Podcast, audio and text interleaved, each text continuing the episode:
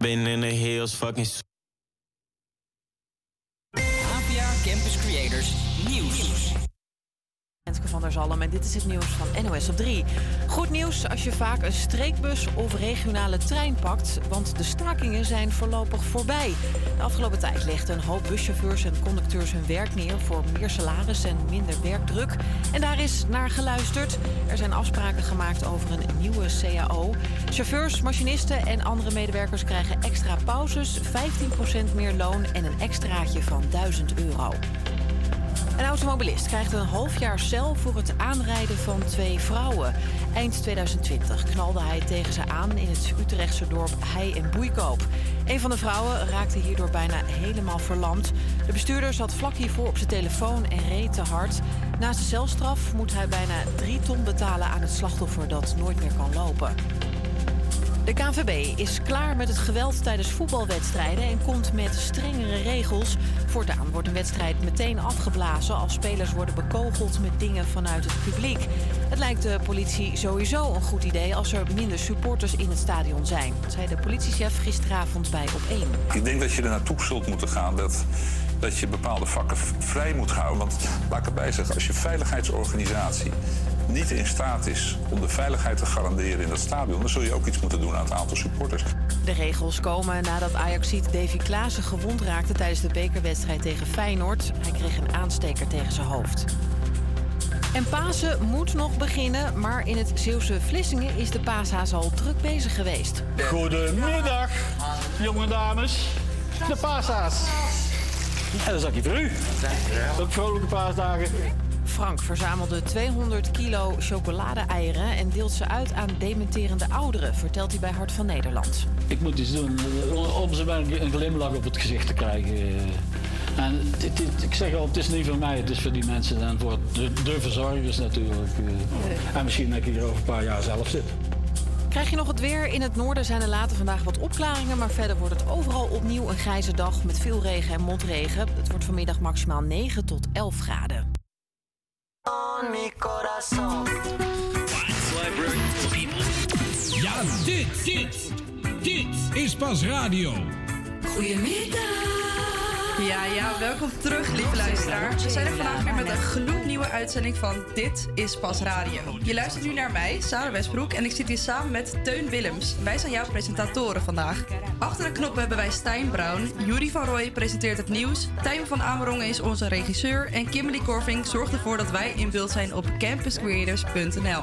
Dus kijk vooral mee. En Teun, hoe was jouw paasweekend eigenlijk? Ja, zal je wellicht niet verbaasd, maar ik heb weer heel veel gedronken, zoals, zoals altijd. Nee, nee, valt wel mee. Maar het biertje wat ik dit weekend wel gedronken heb, komt later in de uitzending nog een keertje terug.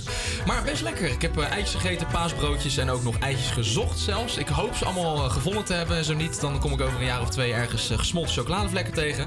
Maar goed, dat zien we dan maar weer. Hoe zat het met jou? Ja, eigenlijk dit jaar weinig gevierd. Ik ben gisteren nog even naar mijn oma geweest. Maar eigenlijk daarvoor was ik met vrienden naar de Ardennen toe. En daar echt genoten in een heel groot huis met 19 man. Maar we hebben vandaag ook weer een vol programma. Dus Radio Young Internet komt bij ons in de studio wat nummers voor ons zingen en een interview. Schrijver en columnist Sarah K. draagt een column over Amsterdam-Oost voor. We spreken Johanna Kroon over de heropening van de route Oranje Sluis. Ja, en natuurlijk ook nog gewoon de vaste dingen, want we gaan weer luisteren naar de top 40 en we gaan weer bier drinken met Stijn. Genoeg reden om te blijven hangen.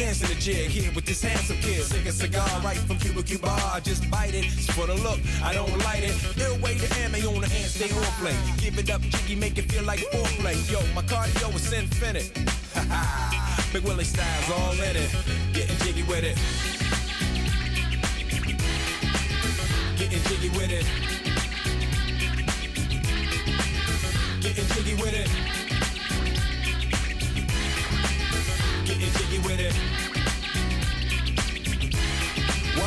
on the ball with your kid? Watch your step, you might fall trying to do what I did. Mama, uh, mama, uh, mama, come close side in the middle of the club with the rubber dub. Uh, no love for the haters, the haters. Mad cause I got floor seats at the Lakers. See me on the 50 yard line with the Raiders. Met Ali, he told me I'm the greatest. I got the fever for the flavor of a crowd pleaser. DJ play another from the president's your highness. Only bad chicks riding my whip. South to the west, to the east, to the north. Bump my hips and watch them go off, or go off. And yes, yes, sure. And you don't stop in the winter order. I makes it high, getting jiggy with them.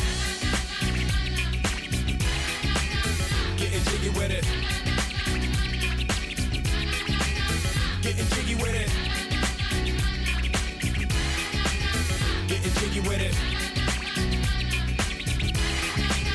850 IS if you need a lift. Who's the kid in the drop? Who else? Will Smith. Living that life, some consider a myth. Rock from South Street to 125th. Women used to tease me, give it to me now nice and easy. Since I moved up like Georgia Wheezy, cream to the maximum. I'll be axing them. Would you like to bounce with the brother that's platinum? Never see Will attacking them. Rather play ball with Shaq and them, flatten them. Like getting, thought I took a spell, but I didn't trust the lady of my life. She hitting, hit her with a drop top with the ribbon. Crib for my mom on the outskirts of Philly. You trying to flex on me? Don't be silly.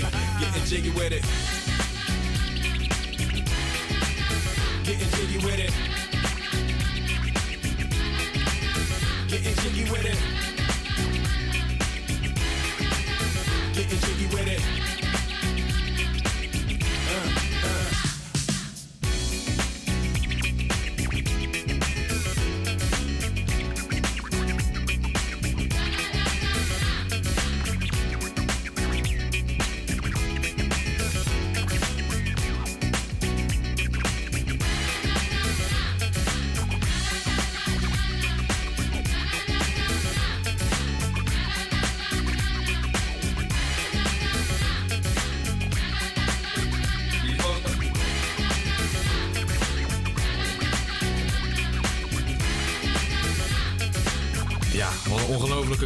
Van een plaat is dit eigenlijk. Ja, een beetje om, eh, om de energie erin te houden. Dat was eh, natuurlijk Will Smith met Getting Jiggy eh, With It. En daarvoor hoorde je SZA met Kill Bill.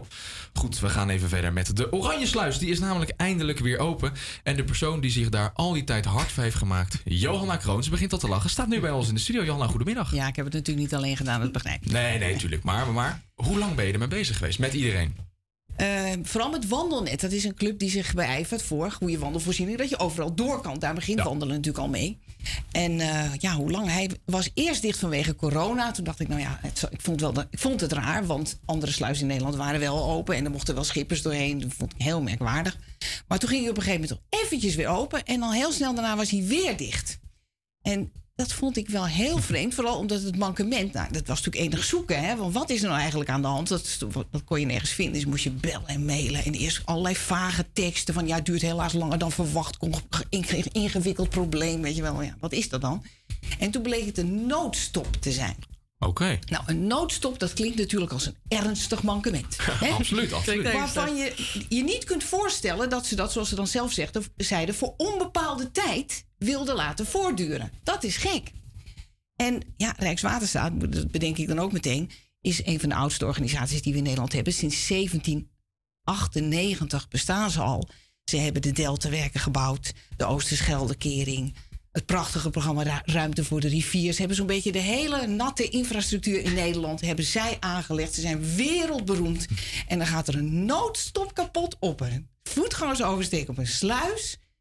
En dat zou dan, zouden ze dan niet kunnen repareren. Vond ik heel raar. Ik dacht ook, ze hebben toch, als het zo'n belangrijk onderdeel is, hebben ze toch wel ergens een reserve-noodstop in de kast. Ja, dus ik snapte er helemaal niks van. Nou ja, toen ben ik in de, in de pen geklommen. Maar dan kom je in zo'n proces van, we hebben uw mail ontvangen, eh, we zijn ermee bezig.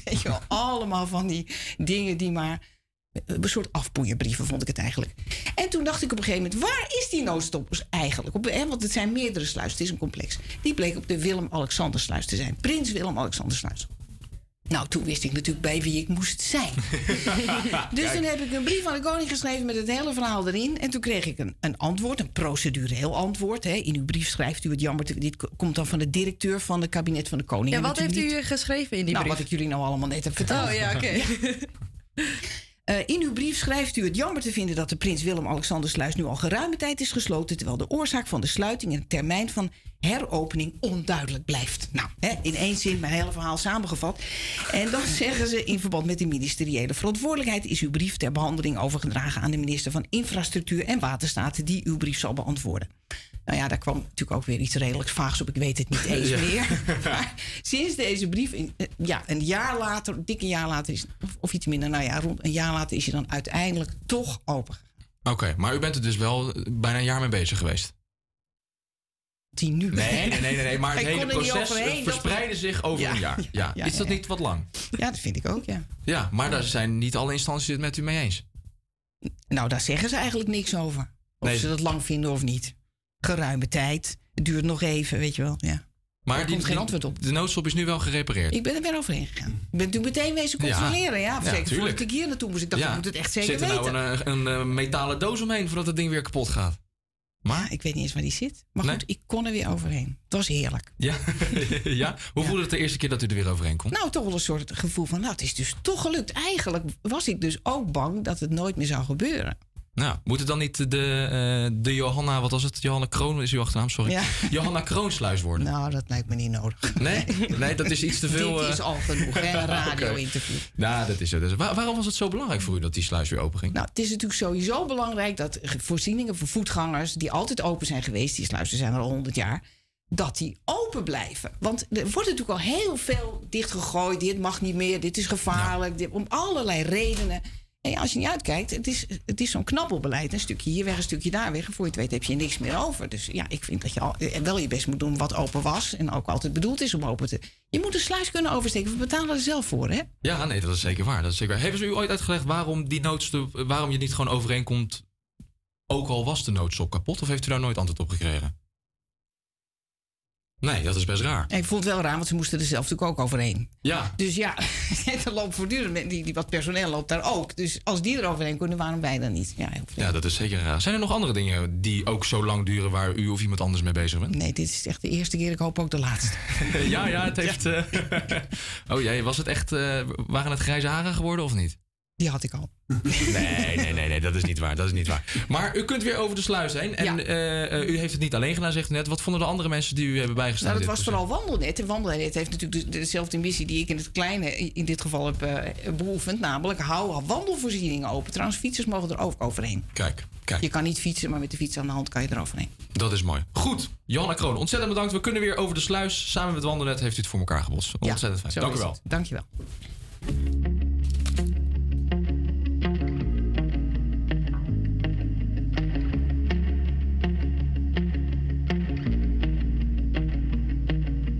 We're both throwing smoke into the night. It's raining, I suppose you need a ride. She said, I've got nothing to do, neither do you. There's a place down the road where we can waste the whole afternoon. I that she was 19. She's got a fake ID and a nose ring. Those kind of girls tend to know things better than I do. And I'm dying to figure out what she's hiding. Just playing it cool, but she's lying better than I do.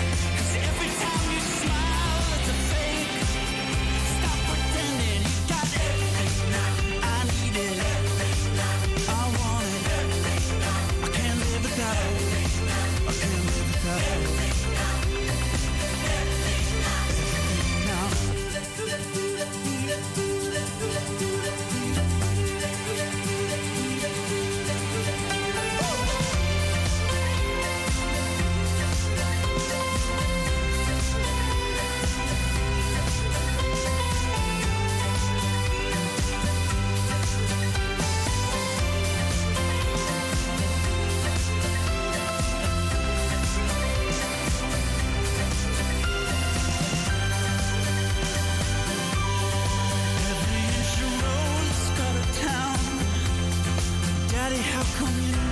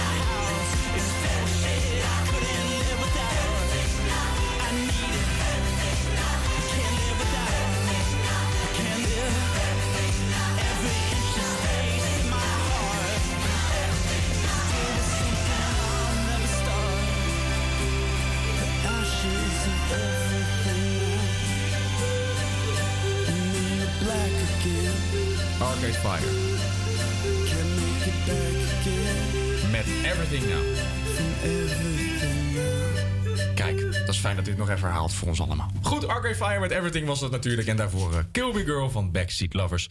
Ja, echt wat twee eh, talentvolle artiesten zijn dat. En daarover gesproken trouwens, Sarah. Jij bent bij ook iets rondom talent geweest, toch? Ja, zeker. Ik ben langs de talententent in Amsterdam-Oost geweest. Eh, luister maar mee. Margriet vertelt ons wat ze daar allemaal doen. Het is een mooie woensdagmiddag, 5 april. Het zonnetje schijnt en je hoort de vogels fluiten. Het perfecte weer om buiten te zijn. Ik ben nu op Eiburg, op de stijgerplek om precies te zijn. En ik ga vandaag langs bij de talententent in Amsterdam-Oost. Ik bel aan en ik ben op zoek naar Margriet. Nou, ik ben eh, Margriet Badstra en ehm, ik werk bij eh, Stichting Dynamo. En mijn functie is eh, talentmakelaar eh, bij de Talententent. Nou, bij de Talententent eh, organiseren we heel veel naschoolse activiteiten op, eh, op diverse scholen in eh, Amsterdam-Oost. En dan moet je denken aan basisscholen. Dus we organiseren activiteiten voor kinderen in de leeftijd van 6 tot 12 jaar. We maken een aantal programma's en dat doen we gedurende het jaar. Dus drie keer per jaar krijgen kinderen een uh, naschools programma aangeboden. En dan kunnen ze meedoen aan allerlei activiteiten, zoals uh, het kan zijn theater, media, natuur, techniek, sport uh, enzovoort. En uh, wat ze eigenlijk leren is dat ze kennis maken met een bepaalde discipline. Nou, in principe organiseert voor alle kinderen in de buurt. maar we kijken met name ook naar kinderen die normaal gesproken niet iets doen of gestimuleerd worden na schools iets te doen. En dat kan zijn omdat hun ouders niet de financiële middelen hebben. Het kan zijn dat ze geen tijd hebben. Het kan zijn dat er problemen zijn waardoor het allemaal wat moeilijker is voor een kind. En met name die groep willen we juist uh, iets kunnen aanbieden. Daar waren vooral uh, veel, veel gezinnen die, uh, waarvan de kinderen niet zeg maar worden gebracht naar, naar clubjes, naar schoolse clubjes. En we zagen dan ook wel dat die kinderen niet echt gestimuleerd werden. Dus het stadsdeel heeft toen besloten om, om zeg maar subsidie te geven en te kijken van nou, als die kinderen niet naar een clubje gebracht worden, omdat hun ouders het niet kunnen betalen of omdat hun ouders niet, de weg niet weten, is het misschien een idee om het dichter in de buurt te halen. En zo is, zijn we eigenlijk begonnen met het organiseren van activiteiten op de scholen. Ja, we werken voor de, voor de uitvoering van de activiteiten veel met eh, vakdocenten. Dat is eigenlijk op meerdere wijzen ontstaan. Het is, het is, we hebben eigenlijk best wel een breed netwerk. En soms zijn het mensen die we zelf kennen. En vaak zijn het mensen van kunstinstellingen of van sportinstellingen of van dansinstellingen. Het zijn vaak ook mensen die onderschoolsles geven. Ons doel is dat kinderen zoveel mogelijk kunnen kennismaken met een bepaalde. eh, eh, bepaalde activiteit. Om, om een kind iets te aan te reiken. hè, Van wat vind jij nou leuk om te doen? Ja, maar ik heb Ik ben Ainer en ik werk al 26 jaar bij Dynamo als ac- activiteitenbegeleidster. En speelochtenden doe ik ook. En in de middag talententent activiteiten organiseren voor kinderen. Vandaag hebben wij, eh, we gaan beginnen met knutselen en dan gaan we verder met muziek. En wij willen graag ook zien wat kinderen erg goed zijn en wa- wa- wat ze leuk vinden. Eh, ze leren eh, gehoorzaamheid, met elkaar helpen, steunen. Eh, handarbeid is ook belangrijk natuurlijk. Eh, ze leren hoe ze met materiaal omgaan. Nou, hartstikke mooi. Ben je al begonnen? Oké. Mag ik naar Ja? jou? Is het moeilijk? Gaat goed, hè? Wat ga je maken? Ja, mooi hoor, wat jullie doen hier. Ja, het is hartstikke heel erg leuk. Kinderen zijn blij, wij zijn blij. Deze tijd willen ouders graag dat hun me- kinderen meedoet aan dit. Want ze, je weet het ook, veel computers, game, spelletjes. Thuis wordt het alleen maar tv gekeken, maar hier zijn ze lekker bezig. Met hun handen, met hun ogen, fantasie, met elkaar. En dat, er komt altijd iets moois uit. Dat is heel belangrijk voor een kind. Heel, heel erg belangrijk, ja. Kom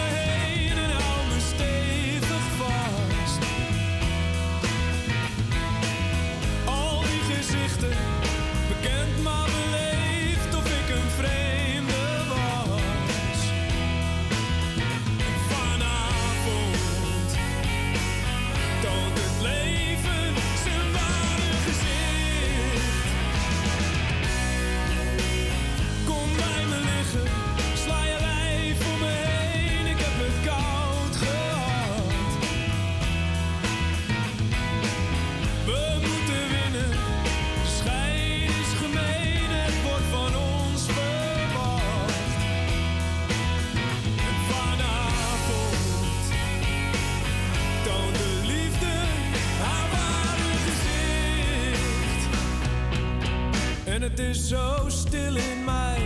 Ik heb nergens woorden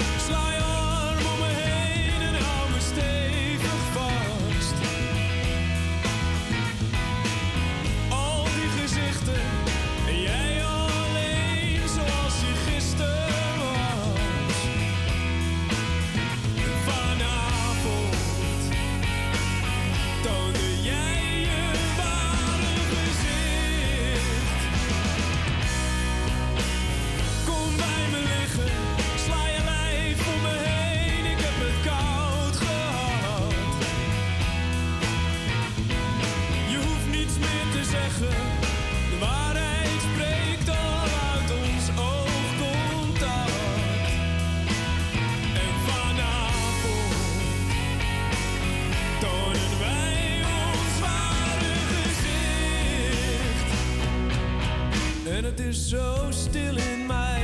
Ik heb nergens woorden voor. Het is zo stil in mij. En de wereld draait maar door. Het is zo stil in mij. Ik heb nergens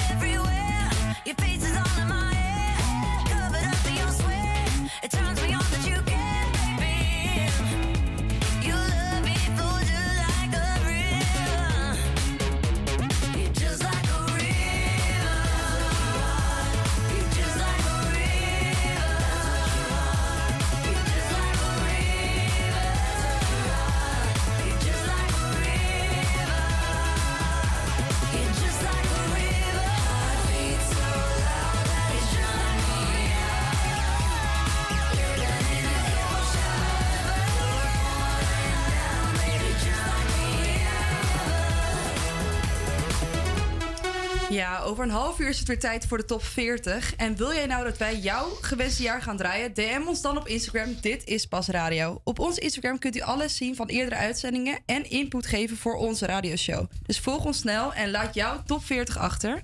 We gaan nu door met eh Juri van Rooij met het laatste nieuws uit Amsterdam. Welkom Juri.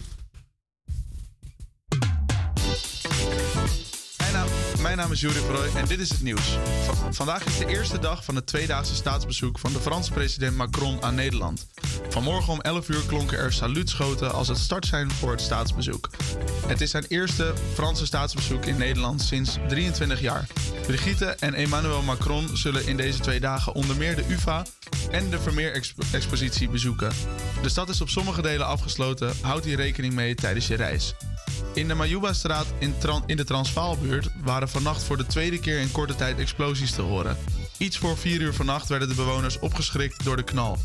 Het is, er is veel schade aan de portiekdeuren, ramen en brievenbussen. De oorzaak is nog onduidelijk. Volgens de woordvoerder van de politie wordt dit onderzocht.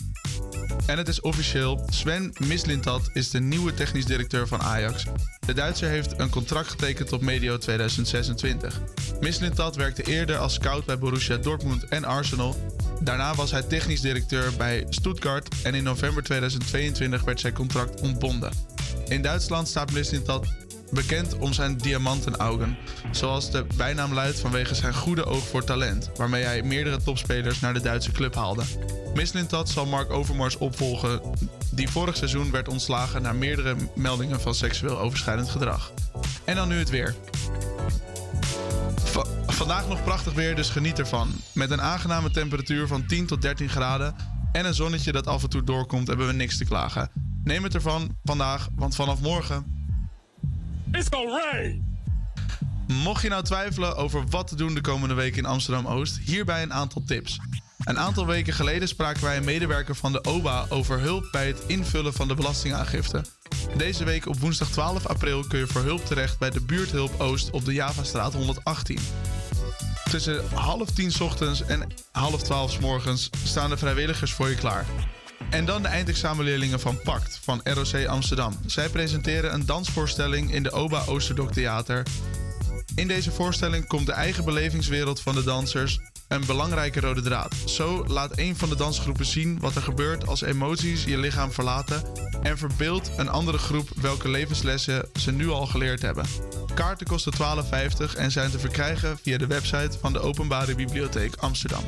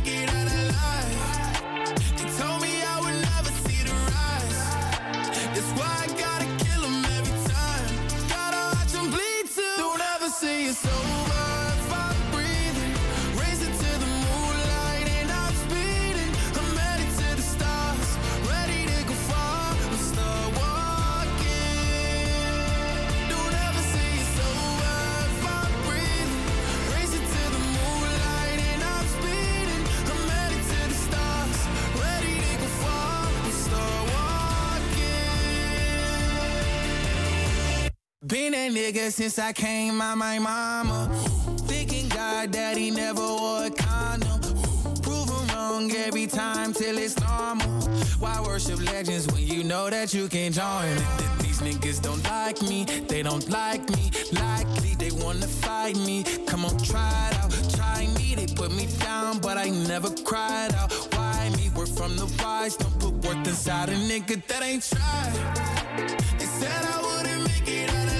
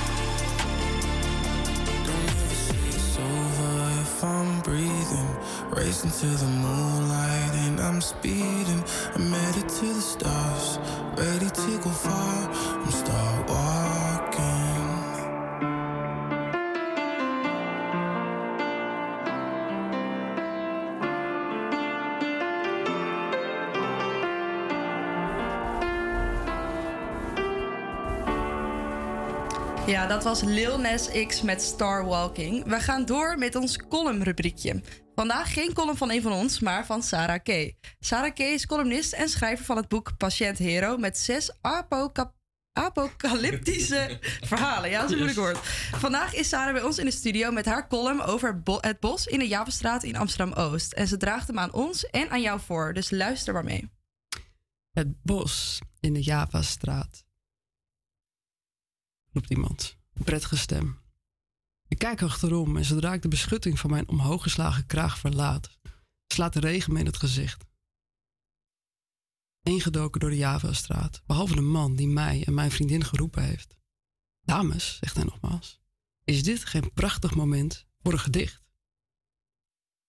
Koningin uit haar auto begeleid, had hij zijn paraplu boven ons hoofd terwijl hij vertelt over een boom en de zon die door de bladeren straalt. Zijn heerlijke stem brengt de woorden tot leven. Ik kan het bos bijna ruiken. De warmte van de zon streelt mijn wangen. Zo stelt hij zichzelf voor als de stadsdichter van Amsterdam en de dame die naast hem staat als zijn muze. Een klein vrouwtje met twinkelende oogjes kijkt naar ons op. Het was mij compleet ontgaan dat er nog iemand bij ons in het bos was. Is er ook een telefoonscherm recht onder mijn neus. De dichter klikt en scrolt door een website waar vier bundels van hem op staan.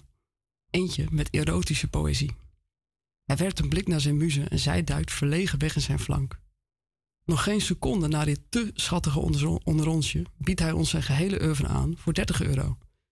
We kunnen via een tikkie betalen en dan krijgen we de link en de inloggegevens van de website. En mochten we dat leuk vinden, dan komt hij voor een bordje bonen en rijst bij ons thuis voordragen uit eigen werk rijst en bonen. Dan heb je mij te pakken. Ik begrijp inmiddels dat ik met twee dakloze vrijdenkers te maken heb. En meestal geef ik mijn geld niet met tientjes tegelijk weg. Maar ik geloof dat ik al ja heb geknikt. De enige bewondering constateren wat voor een ras-echte ondernemer deze dakloze dichter is, begint zijn muze zich ermee te bemoeien. Als ik via een tikkie betaal, komt dat geld op mijn rekening terecht en die staat rood. Blijkbaar kunnen ze dat niet opnemen, dus daar hebben ze eigenlijk niets aan. Liever wil ze cash, maar dat heb ik niet. Kan ik niet pinnen bij de kassa van een winkel? Ben ik weer in de Javastraat, wegbos. Mijn vriendin en ik zijn onderweg naar een afspraak waar we al iets te laat voor waren. Doe mij een tikkie en dan moeten we echt verder. Het valt al ingerend en er zit niets anders op dan te wachten tot ze terugkomt. De dichter kruipt bij ons onder zijn paraplu. Het is harder gaan regenen terwijl wij in het bos waren. Het vat kan de muze niet helpen. Ook uit de volgende winkel komt ze vloeken naar buiten. De dichter roept of je alsjeblieft terug kan komen, maar zijn muze steekt driest de straat over. Altijd hetzelfde gedonder, zucht hij. Gaan jullie maar hoor, zegt hij tegen ons. Fijne avond. Ja, heb jij dit echt meegemaakt? eh? Ja. Ja, ik heb wel een grote fantasie. Ja. Ik verzin veel. Maar ik heb dit toevallig echt meegemaakt. En waarom besloot jij te denken van... joh, ik wil die 30 euro best betalen? Ehm, ja, hij had me gewoon. Vooral die bonen en rijst, dat deed het hem echt. Ja. Heb je die al thuis liggen, of niet? Die bonen en rijst, nee, Ja. die zou ik zo gaan kopen. Oké, oké, oké. Ja, hoe schrijf jij je, je columns? Eh, gaat het altijd over wat je zelf hebt meegemaakt? Of is het ook vaak fictie? Ja, nou, een beetje van beide. Een, eh, een verhaal is een compositie. Dus je Mhm. verzint het een beetje, want het moet lekker lopen. Maar deze dingen zijn echt meegemaakt. Ik verzin ook verhalen compleet.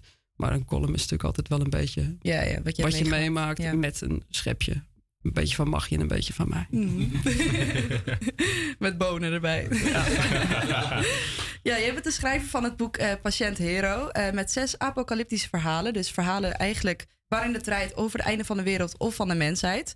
Eh, wat was je inspiratie om zulke verhalen te beschrijven? Is dat weer omdat je graag dingen Dat is een goede vraag. Ehm, nou, het kwam als volgt. Ik was een meditatie gaan doen. Twee weken lang. Alleen maar mediteren. Dat was echt afschuwelijk. Ik zou het niet van aanraden.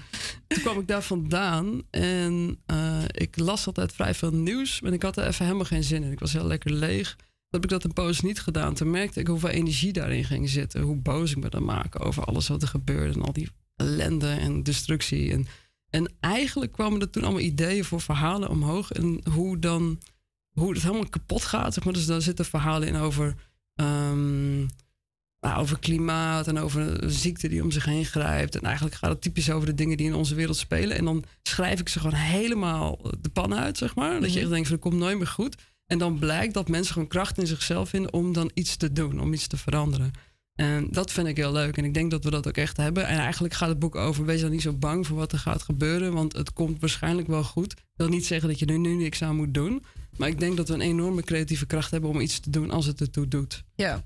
Ja. En jij hebt dit verhaal, het gaat ook één verhaal inderdaad over eh, een grote pandemie die rondgaat. En die is voor, eh, voor corona heb je dit hele boek geschreven eigenlijk, of dat verhaal.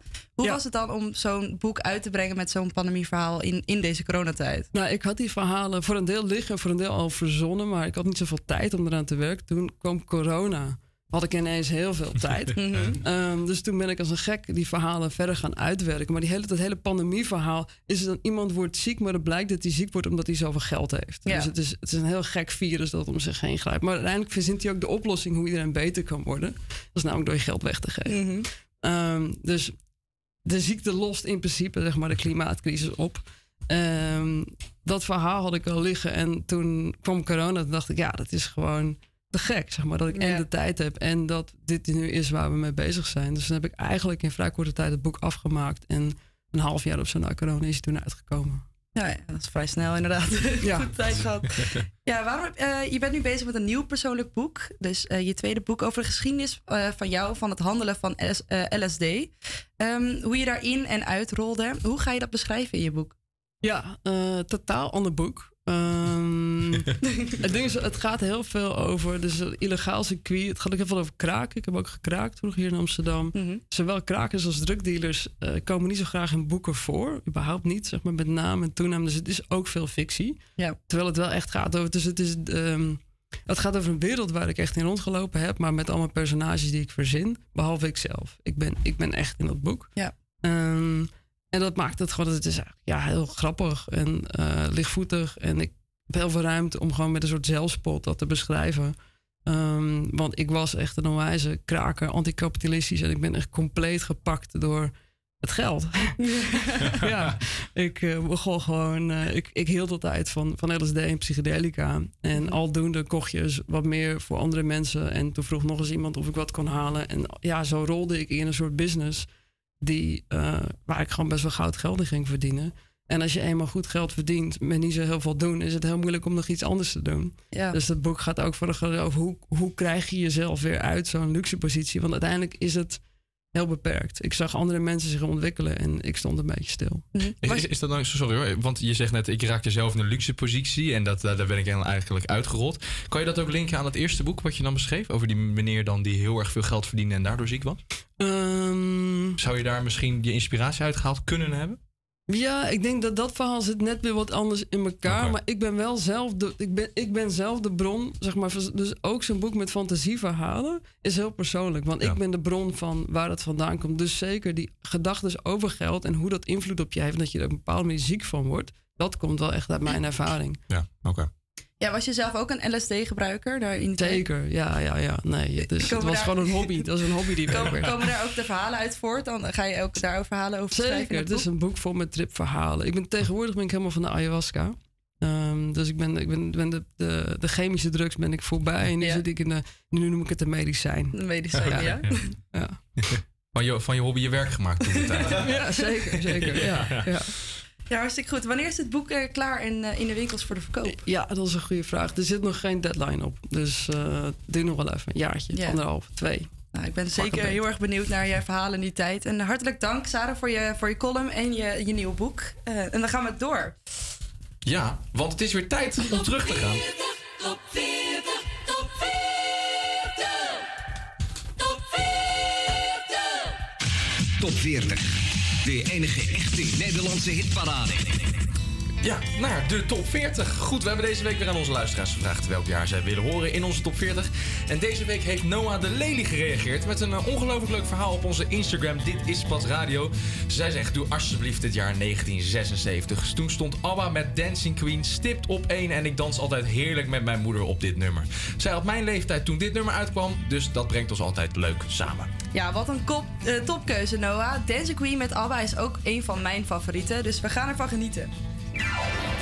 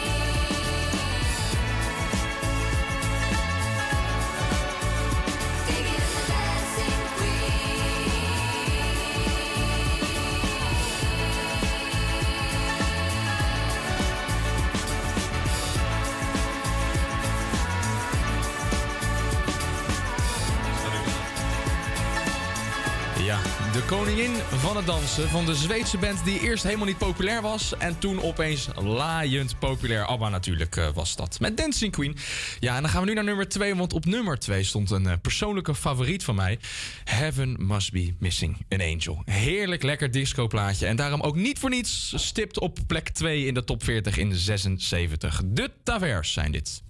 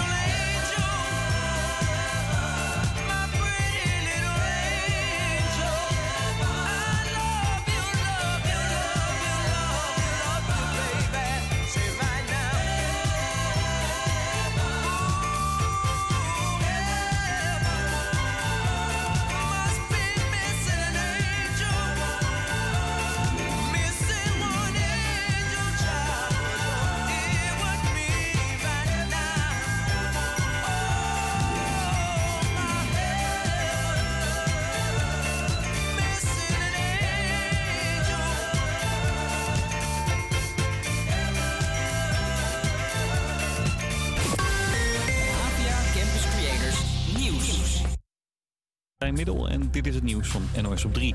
Het kabinet gaat toch proberen om het aantal vluchten op Schiphol naar beneden te krijgen. Ze gaan in hoger beroep tegen een uitspraak van de rechter.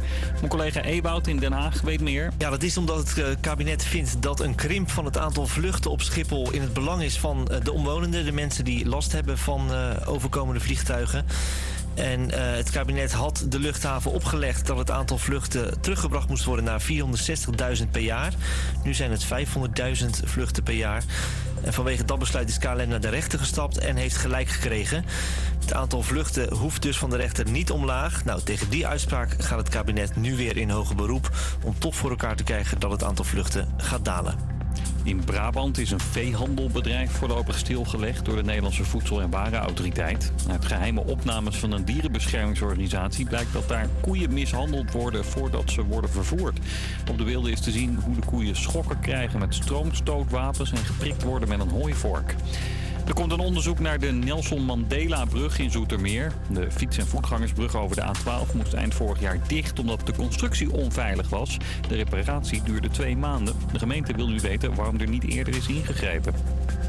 En Mark Rutte heeft zijn bonjour et bienvenue misschien wel geoefend voor de spiegel vanochtend. Want op dit moment is de Franse president Macron op staatsbezoek. Hij, het koningspaar en Rutte gaan nu zo'n beetje aan de lunch. Frankrijk-correspondent Frank Renaud heeft ontzettend zijn best gedaan om erachter te komen wat er op het menu staat. Maar we weten het niet. Er zijn geen details over gegeten, gegeven. We weten ook niet wie er gaat koken. Ik heb zelf contact opgenomen met de twee meest Franse koks van Nederland. Maar zij zeggen allebei, wij zijn niet gevraagd om voor Macron te koken. Dus het is afwachten en maar hopen voor de Fransen dat het geen broodje kaas wordt. Ja, want dat gaf oud-premier Ruud Lubbers nog wel eens aan zijn internationale gasten. Het weer, wisselend dagje, behoorlijk wat zon, maar ook wat wind, stapelwolken en op sommige plekken een bui. Het is een.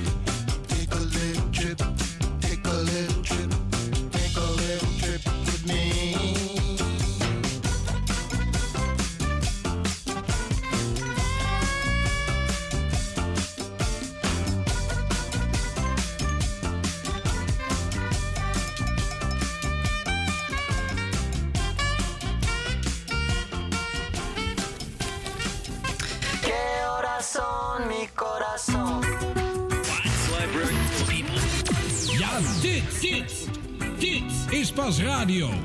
Goedemiddag. Ja, goedemiddag luisteraar. Welkom terug bij de tweede uur van Dit is Pas Radio. Je hoorde net Lowrider van War. Zo hoor je mijn eigen geschreven column over de CITO-toets. Voor de mensen die niet weten wat het is, dat is de toets die elk kind op de basisschool krijgt in groep 8 om zijn of haar niveau te bepalen voor de middelbare school. Luister maar mee naar mijn kijk op deze toets. Als jong meisje op een kleine basisschool in Hilversum Zuid zat ik zoals velen in de meest relaxte periode van mijn leven. Vol met energie, de leukste meesters en juffen en hele goede vrienden. Deze periode was voor al het besef van überhaupt het bestaan van onzekerheden. Het was eindgroep 8 en de CITE-toets moest worden afgenomen. Deze eindtoets zou mijn toekomst bepalen. Want ja, ik zat nog in het laatste jaar waarin de CITE-toets met deze drie cijfers alles bepalend was. Onzin. Het is überhaupt heel raar dat deze onderwijstechniek ooit is goedgekeurd. Faalangst of toevallig een dag niet presteren kon mij op een niveau plaatsen waar ik niet thuis hoorde. Maar de week was aangebroken. De tafels stonden uit elkaar en de CITE-boekjes werden uitgedeeld. Toen werd er voor de beste uitkomst gestreden. Volle CITE-week hoorde je klasgenoten al afspraken maken om met elkaar naar dezelfde school te vertrekken. Ik had mijn zinnen gezet op de school waar mijn grote broer dagelijks te vinden was, waar hij als slimme jongen rondliep met zijn HAVO-advies. Toen ik samen met mijn oppas thuis kwam, lag hij daar, de witte envelop op de deurmat. De CITO-uitslag. Met grootse hoop opende ik de dikke envelop. Mijn ogen raasten als eerste naar de drie allesbepalende cijfers. 521. Vanaf 525 kreeg je het MAVO-advies. En bij 550 was het gymnasium. Maar ik had me nog nooit verdiept over wat daaronder viel. Duigen. Gaat je hoofd dan al snel aan het werk? Ben ik dan te dom? Wat is er misgegaan? Nu kan ik niet naar mijn favoriete school met al mijn vrienden. De groepsapp gaat tegelijkertijd ook tekeer. Iedereen deelt zijn gelukkige nieuws en de hoge cijfers stromen binnen. 30, 538, 540 en sommige uitschieters richting de 550. Ik bleef hangen bij het feit dat ik niet eens genoeg had gehaald voor MAVO, wat mijn plan B zou zijn. Maar wat dan nu? Samen met de ouders en juf in gesprek om te kijken hoe nu verder. Mijn ouders met hun grote steun om mij op mijn droomschool te krijgen en zij hadden altijd de volste vertrouwen dat ik er wel zou komen, ondanks deze lagere score. We gingen het proberen op de MAVO-school om de hoek. Meerdere gesprekken met de directeur en een toelatingstoets verder werd ik aangenomen. Maar wat heeft mij dit nu gebracht? De hoogste cijfers van heel MAVO 2, na mijn MAVO-diploma ook HAVO gemakkelijk afgerond, mijn propedeuse Creative Business cum gehaald in 2020 en tot slot nu in het derde jaar alle punten gehaald en volgend jaar afstuderen. De toets, een momentopname vol bedrog.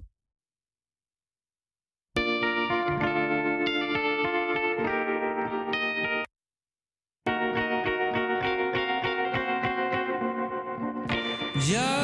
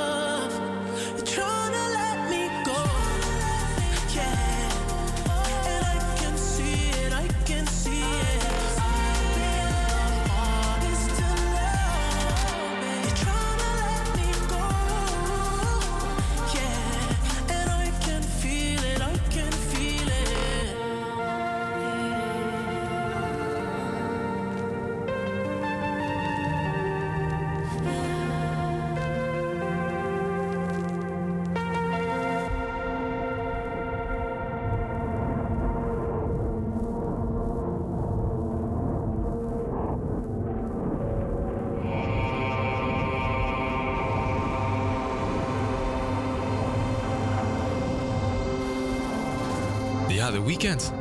Hardest to Love. Beetje bijzonder einde wel. We zitten allemaal elkaar een beetje aan te kijken van... is hij nou klaar, is hij nog niet klaar? Maar hij is bijna afgelopen. Toch wel een tof plaatje van de weekend weer. Met eh, ja, die jongen die blijft ook maar hits eh, scoren. En daarvoor hoorde je Stefan Sanchez en M. Bijholt met Until I Found You. Goed, we gaan verder met niks minder dan een buurthuis. Want we kennen het allemaal. Een door de gemeente georganiseerde ruimte voor activiteiten. Maar in de Eester, in de oostelijke havenbuurt, doen ze dat net eventjes anders. Deze ruimte staat nu een half jaar op eigen benen. En dat doen ze goed. Vorig jaar mei zijn ze namelijk begonnen met een actie toen ze hoorden dat de verhuurder van de ruimte andere ideeën had en deze wilde verkopen. Maar dat pikte de buurt niet. Door crowdfunding en de mogelijkheid eh, tot kopen van aandelen hebben ze binnen een half jaar voor elkaar gekregen dat de Eester een ding van de buurt voor de buurt wordt. Stijn ging bij, eh, bij ze langs om te vragen hoe het ging. En even voor de goede orde: een buurthuis is volgens hunzelf niet de juiste benaming. Ze noemen het liever de, de eerste, wij zeggen dat is de ruimte voor, eh, voor de buurt. En dan zeggen mensen, ja, maar waarom is het dan, waarom noem je het ruimte en waarom noem je het geen buurthuis? Omdat echt mensen steeds van het begin af aan hebben gezegd: we willen een eigen ruimte, want dat is er hier niet. En het is de ruimte, dat is de fysieke plek, maar het is ook ruimte geeft ook aan dat er hier van alles mogelijk is en dat mensen hier kunnen komen. Letterlijk dat we ze de ruimte geven voor allerlei ideeën en initiatieven. Een ander woord kun je zeggen is een platform, maar daarom zeg ik altijd: we zijn hier in buurtruimte, de Eester. Mensen kunnen hier altijd binnenkomen voor een kopje koffie, een praatje, een vraag, informatie, ideeën. En er zijn hier allerlei activiteiten. Een van die activiteiten die dag was het koor. Dus ik ben daar naar binnen gegaan om de zangkusten van de buurt aan te horen.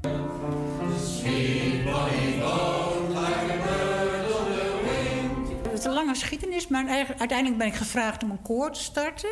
Het was alweer 14, 15 jaar geleden met een klein groepje wat oudere buurtbewoonsters. En die wilden graag zingen.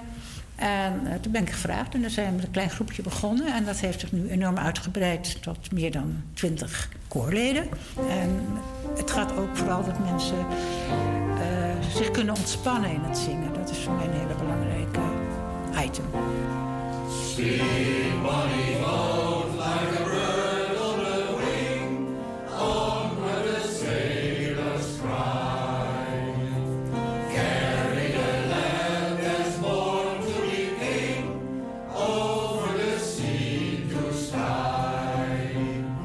Zingen vind ik gewoon leuk. Dit koor heeft het grote voordeel. eh, je hoeft niks voor te bereiden. Je gaat er gewoon naartoe. Je zingt gezellig mee. En ja, gewoon, gewoon gezellig. Ik ben hier ook vrijwilliger.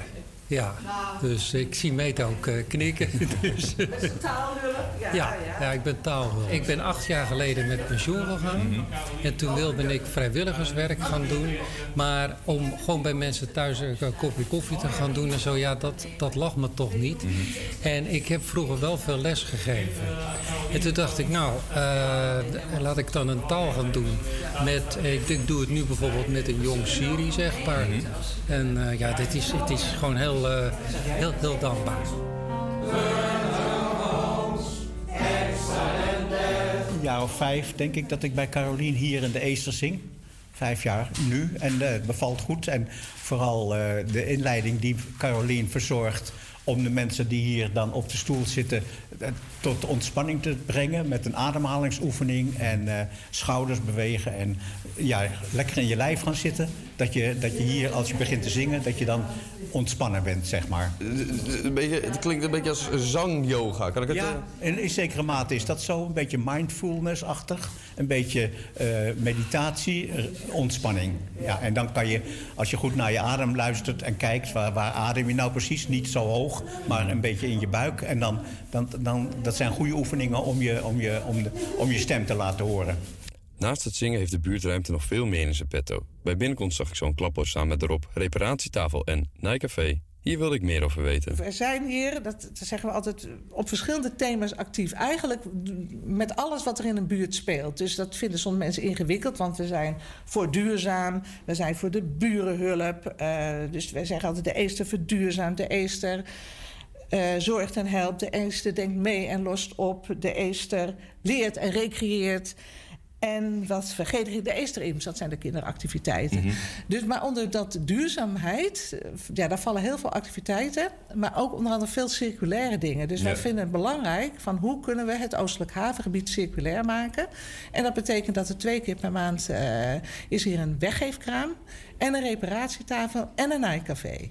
En dat is dan allemaal op dezelfde dag. Dus Nou, dat is niet allemaal op de, de. Het is in ieder geval altijd eh, op de derde woensdag van de maand. Mhm. En dan hebben we nog het, eh, de weggeef.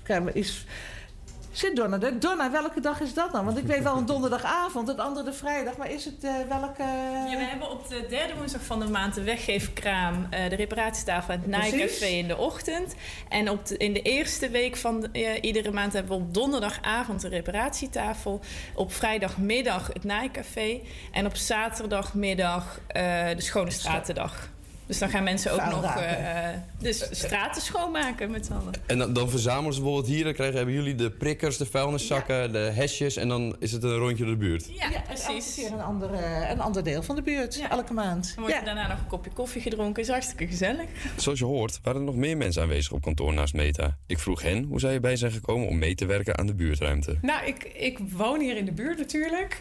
En, eh, dus, eh, en eh, mijn kinderen zitten hier ook op school. Dus vanuit daar ehm, eh, kwam, kwam mijn jongste ook al bij activiteiten hier. En kreeg ik mailtjes. Dacht ik van jeetje, wat gebeurt daar veel? En eh, vooral de duurzaamheid sprak mij heel erg aan. Dus wat, er- wat er allemaal gebeurt in de buurt. En, en dat er eigenlijk eh, ja, in zo'n korte tijd zoveel energie uitkomt van, van de Eester.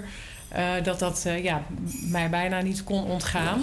En dus zag dat, eh, dat ze hier ook iemand zochten, dacht ik van ja, nee, dat, eh, dat lijkt me gewoon superleuk eh om bij te horen. Nou, ik ben zelf heel. Ik voel heel erg veel verantwoordelijkheidsgevoel over het klimaatprobleem. en de crisis waar we nu middenin zitten. En een van de dingen hier in de buurt is zonnepanelen op, op de gebouwen waar ik in woon. Dat is dan samen met VVE. Eh, en daar heb ik eigenlijk hier bij de Eester aangeklopt van: hey, kunnen jullie mij daarbij helpen? Helpen, want dat is nogal een eh, project.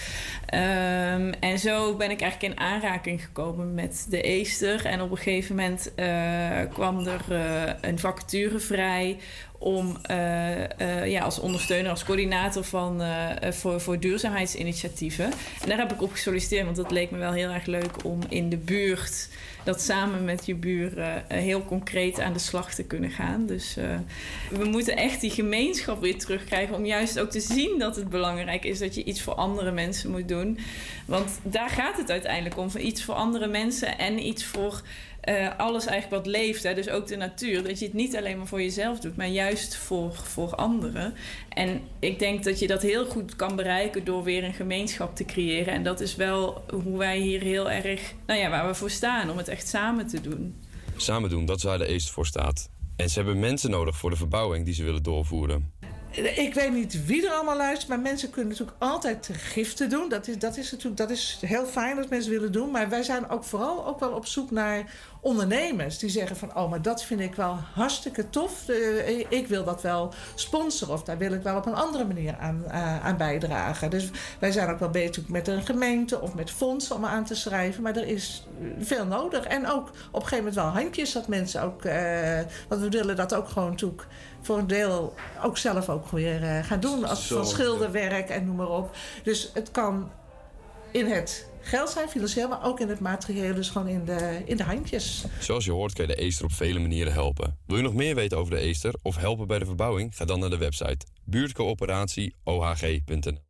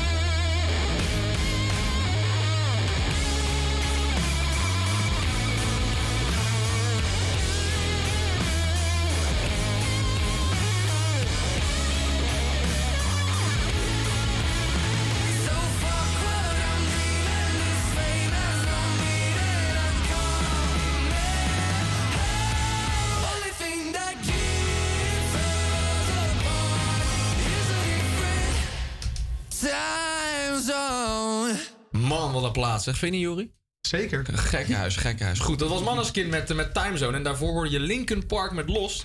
En eh, nou, ik zeg het al, Jori, je bent weer aangeschoven voor het eh, allerlaatste nieuws in Amsterdam. Hele goede middag. Goedemiddag. Vandaag is de eerste dag van het tweedaagse, tweedaagse staatsbezoek van de Franse president Macron aan Nederland. Vanmorgen om 11 uur klonken er al saluutschoten als start zijn voor het staatsbezoek. Het is de, het eerste Franse staatsbezoek aan Nederland sinds 23 jaar. Brigitte en Emmanuel Macron zullen in deze twee dagen onder meer de UvA en de Vermeer-expositie bezoeken. De stad is op sommige delen afgesloten, dus houd je rekening mee tijdens je reis.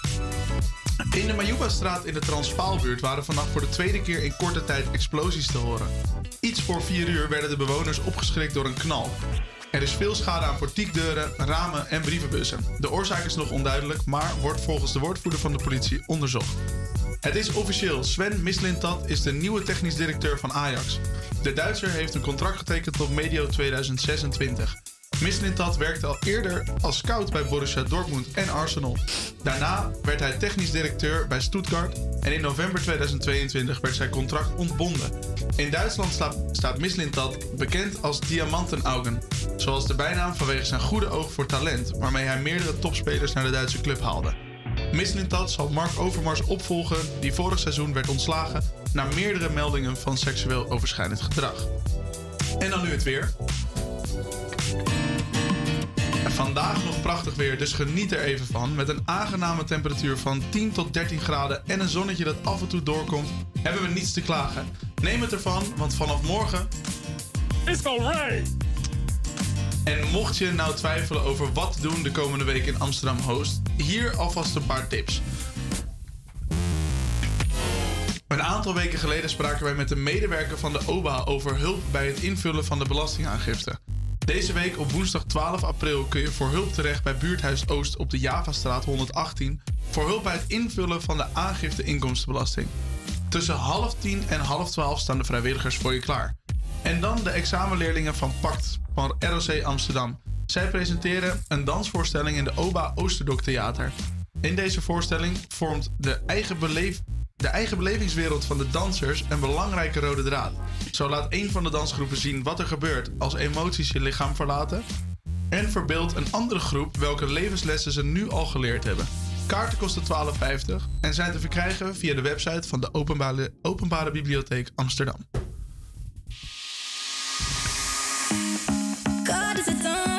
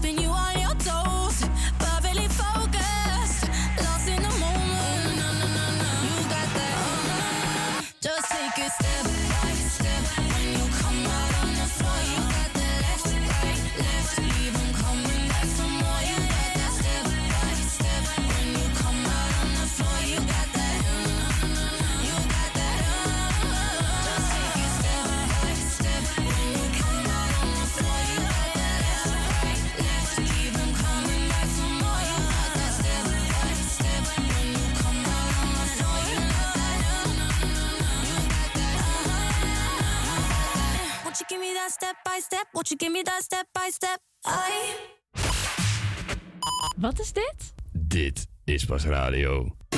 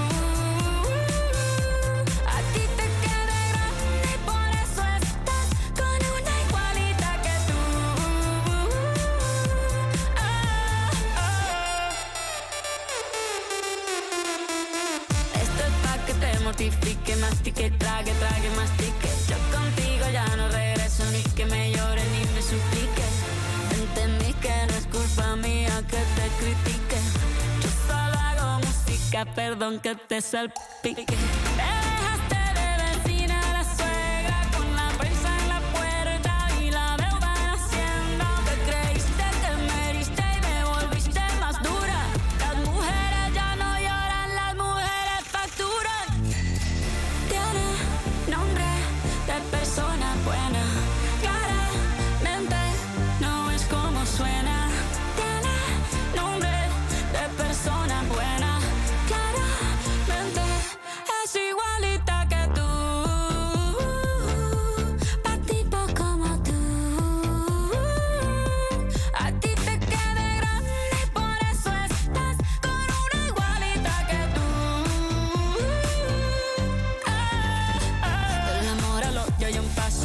huracán, no vuelvas, me caso. Cero rencor, bebé, yo te deseo que te vaya bien con mi supuesto reemplazo. No sé ni qué es lo que te pasó, estás tan raro que ni te distingo. Yo valgo por dos de 22, cambiaste un Ferrari por un Twingo. Cambiaste un Rolex por un Casio, vas acelerado, dale despacio. Ah, mucho gimnasio.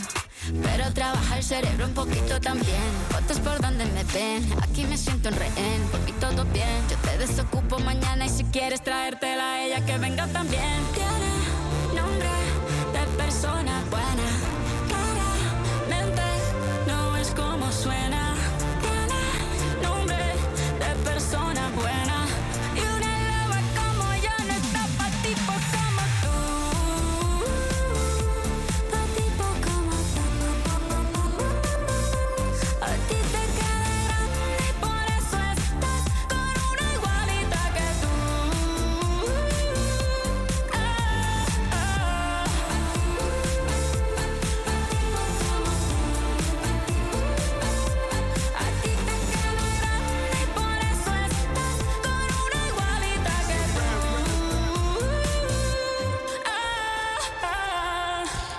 Scherp en Shakira waren dat met eh, Shakira staat hier zo. En daarvoor eh, Chesto met God is a Dancer. Dat, eh, dat is ook wel een lekker plaatje eigenlijk. Goed, we gaan verder, want we kunnen de uitzending natuurlijk niet doen, doen zonder een lekker biertje.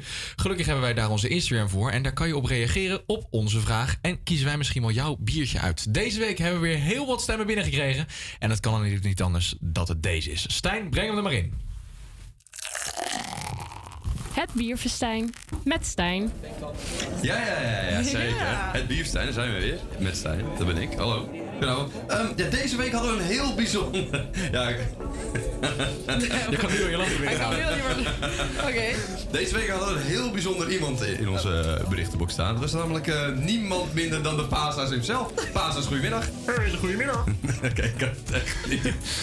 En uh, Pasa's, wat voor bier heb je voor ons meegenomen? Nou, eh, het zal je wellicht verbazen, maar ik heb vandaag een paaseitje meegenomen van eh, Brouwerij Ei. Ja, een, eh, toch wel een, eh, een, een in het, eh, in het dierenwereldje. Hè? Een struisvogel en niet als paashaas dan, hè? Ja. Nou. Ik zal ze even openmaken voor de rest. Bedankt, uh, Paas. Ja, oh, oh, ik heb ze niet goed verstopt, Circo. Je hebt ze al gevonden. Oh. Oké, meneer de paashaas. ik heb eh, de paashaas heet dit niet voorgesteld. Dankjewel, paashaas. En eh, de paas, eh, het paasei van Brouwerij Ei wordt altijd gebrouwen rond de paas. Dus dat is ook alleen dan verkrijgbaar. Dus wil je nog drinken deze maand, of deze paar weken, wees snel. Hij ligt nog in de schappen. En dit is eigenlijk een, een vroege lentebok met een licht amberige kleur, zacht en kruidige smaak. En de aroma's hebben een mooi balans tussen fruit, koriander, gist en hop. Prettige combinatie. Dus eh, tijd om te proeven. Even proeven. Nou, de paas is onder dus alweer weggehoppeld, zie ik. Oh, hij is, hij, hij is wel Hij lekker. is wel Ja, lekker. dat stemmetje, dat gaan we En toen je koriander zei, dacht ik, uh, maar je proeft mij helemaal niet. Oh, koriander is het mooiste deze Waarom, wereld. waarom worden dit soort bieren eigenlijk alleen rond Pasen gebrouwen? Weet je dat? Of, of gooi ik je nu voor het blok, zeg maar, voor de bus? Eh, omdat het paas-ei heet. Ja, oké, ja. Dat, daar, daar heb je Tuurlijk, het Als je gewoon een lekker... maar- heer, heer. Proef maar van mij. Maar het is inderdaad wel een, eh, een, eh, een lekker biertje dit. Ik heb hem al, hè? Maar Ja, heerlijk. Een, een lentebokje, dus het is een... Ja, eigenlijk gewoon een lentebokje die dus speciaal in het teken van paas staat. Dus eh, hij ligt ook maar korte tijd in de, in, de, in de winkel. Dus als je hem wilt proeven, wees snel. Dat is net al zei. Heeft de, heeft de, de Pasa's ook een nummer gekozen al? Die hierbij hoort? Zeker ook. maar het is niet echt een, eh, een, een, een, een, nummer wat goed voor zichzelf is, zeg maar. Nee, oké, de Pasa's houdt een beetje van alternatieve muziek. De Pasa's houdt zeker van alternatieve muziek. Voor, eh, voor, wat voor, eh, ja, wat voor soort bierdrinker is dit bier weer? Eh, voor alle bierdrinkers natuurlijk. Ieder bier is voor alle bierdrinkers. Want wij zijn een gemeenschap met bierdrinkers. En wij komen samen op bierfestivals, feesten en partijen. Samen met zwervers lekker biertje drinken. Ja. Of eh, daklozen. Ja, Was Teun leuk. doet het. Echt ja, leuk. Precies. Ja, ja, ja. Nee, dat is echt leuk om Dus bier is echt een verbindingsdrank ook wel. Ik heb zelf nog geen slok genomen, dus ik Nee, geef ja, even- proef, nee, ik, ik zal, zal ik mijn verhaal even vertellen van. Dat, want het is natuurlijk raar dat je zegt van ja, Teun die geeft gewoon bier aan zwervers. Daklozen, daklozen. daklozen, sorry, daklozen. Dat klinkt misschien wat gek. Maar ik was ooit een keertje, eh, ging ik een krat pils halen. Gewoon bij mij in de lokale super. En ik loop naar buiten en dan komt een meneer naar mij toe en die zegt... Hey, eh, heb jij misschien wat, wat los geld voor mij, zodat ik ook wat eh, te eten kan halen? Dus ik zeg, nou, sorry vriend, ik heb gewoon oprecht geen los geld bij me. En ik loop door en ik denk, maar ja, ik vind het wel ook wel een beetje knullig. Dus ik vraag, wil je anders een biertje? Dus hij zegt, nou ja, ja, lekker. Dus ik ga zitten, zet die krat neer en ik geef hem een biertje. En toen werd het er nog één en nog één en nog één. Heel mijn telefoon roodgloeiend. Waar blijft die krat, Teun? Waar blijft die krat? En ik heb gewoon echt een topavond gehad met die vent. En ik ben overal met hem mee naartoe geweest. En hij heeft me dingen laten zien die ik nog nooit gezien heb. Als in plekken, niet als rare dingen. Maar eh was super tof. Dus eh, het is natuurlijk altijd oppassen. Want eh, stranger danger zeggen ze altijd. Maar goed, het was wel een hele toffe ervaring. Zeker weten. En eh Kimberly, was dit bier ook een toffe ervaring voor jou? Nou, ik had eh, dit weekend een paas eh, hockeytoernooi. En na afloop... eh, nee, ik zit totaal niet hockey. Ik was ook heel slecht, maar dat maakt niet uit. En toen hadden ze een meter bier gehaald. En ik dacht, nou, ik ben ondertussen vanwege dit een bierspecialist geworden. Ik dacht, nou, neem ook wel een biertje. Was niet te zuipen, vond ik. Daarom vind ik dit al een stuk beter. Maar wat, wat, een cijfer? Eh, een cijfer geeft ehm, een 7. Nou, het zijn tot nu toe alleen maar voldoende. Dat is hoger Ja. dan jouw cijfer Ja. voor techniek. Oké, en on that bombshell, it's time to say goodbye. Ik heb eh, deze week eh, een uh, paas, uh, paasliedje meegenomen. Ik ben benieuwd, ben benieuwd. Daar komt ie. Attentie, attentie. Hier volgt een EO-dienstmededeling. Al de in dit nummer voorkomende vunzige taal, zeker uitspraken of personen, berusten niet op historische of waar gebeurde feiten. Mocht u hier onverhoopt aanstoot aan nemen, dan, dan, ja, Jezus Christus, dan weet ik het ook niet meer.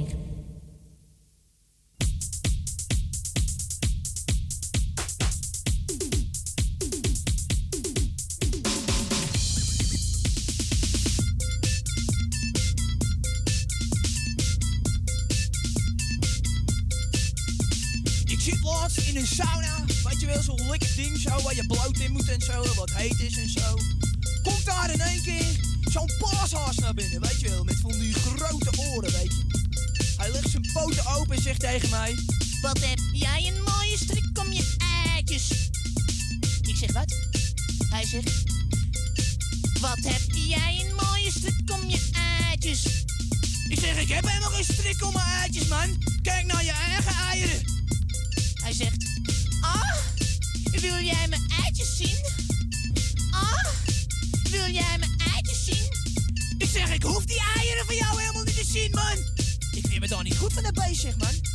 Ik denk, oprotten hier. Ik loop naar buiten.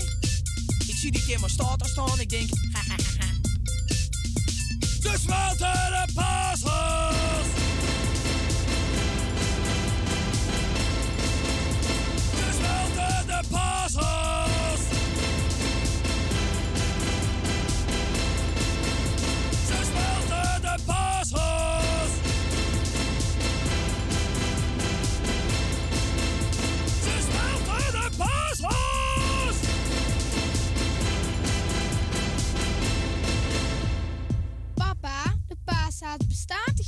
Helemaal niet? Jij moet je smoel houden, vuilgoor uit de baarmoeder geslingerd kuttekind.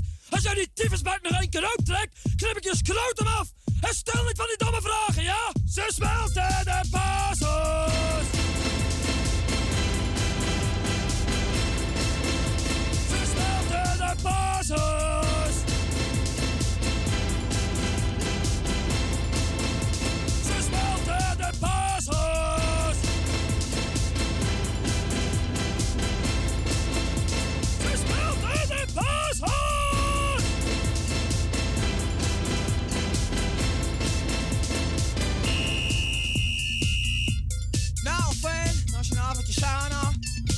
Eens even lekker naar de fitbak, weet je. Molletje eten. Ik sta er zo in de rij, weet je wel. En ik voel het op mijn rug. Ik draai me om. Ik denk, nee, nee, nee. Het is de paashuis. Oh jee. Oh nee, niet hij weer. Hij zegt tegen mij, hij zegt... Ah, wil jij mijn eitjes zien? "Mm, ja, ik wil je eitjes wel zien. Kom hier met die ballen. Trek zijn skrotum eraf. En zijn eieren vallen over de grond. Het ging van... Boing, boing. Ik roep, ik ben je moe, kut beest. Pak hem bij zijn oren en ik slinger hem richting in die vetpot, weet je. Zo, opgeruimd staat netjes. Ze smelten de paashaas.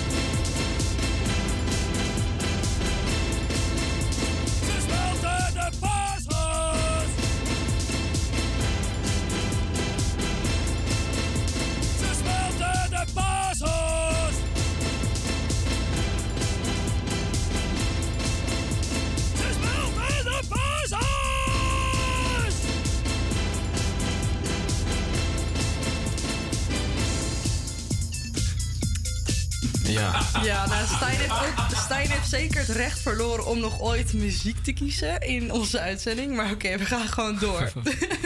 Wat een ongelooflijk kutnummer was dit. zeg. Oké. Nou, NPO 1 heeft vanaf morgen een nieuw programma genaamd Dag en Nacht. Dag en Nacht is de serie over... eh, is een serie. Het over... Nee. Over Ella. Ella is het hoofd van verloskundige afdeling en worstelt niet alleen met personeelstekort, maar ook in de liefde. Ze heeft een affaire met de getrouwde kinderarts Jerry en, er is geen geld voor nieuwe mankracht en elke arts is vermoeid. Met dit komt, maar dit komt ergens vandaan. Dit wordt ook verteld in de serie. Kortom, een serie vol drama op de ver- verloskundige afdeling. Bij ons aan de telefoon hangt Esra Boskuurt, HVA Credit Business student hier bij ons op school. Esra doet namelijk nog wat anders in de vrije tijd naast studeren, namelijk acteren. Zij is vanaf morgen te zien in de nieuwe serie Dag en Nacht op NPO 1 en zij speelt de rol Tara, de dochter van een van de artsen. Goedemiddag Esra. Goedemiddag. Goedemiddag. Hoe is het nou om als student te acteren? Ben je daar veel tijd aan kwijt? Ja, je bent er zeker veel tijd aan kwijt. En ehm, ja, dat, is, dat heeft ook heel erg te maken met planning. Eh, ik ben zelf bijvoorbeeld ook naar mijn mentor gegaan. Van hoe, hoe ga ik dit combineren? Hoe ga ik dit doen? Dus ik ben daarin ook wel echt een beetje begeleid door school. Ja, hoe heb jij deze rol gekregen? Hoe eh, heb je gewoon, ja, je hebt auditie gedaan, neem ik aan. En dag en nacht, waarom deze serie? Ehm, ja, ik werd eigenlijk gevraagd om auditie te doen voor deze rol. Want ik sta ingeschreven bij een eh, castingbureau. En ehm, zo heb je een beetje mail. En dan ga je er naartoe en dan doe je auditie. En dat gaat er een beetje aan eh, pas, zeg maar. Ja, en toen heb jij gewoon de rol meteen eh, gekregen. Ja, dat was wel heel spannend hoor, moet ik zeggen. Want ze zijn altijd lief. Ze zijn altijd lief.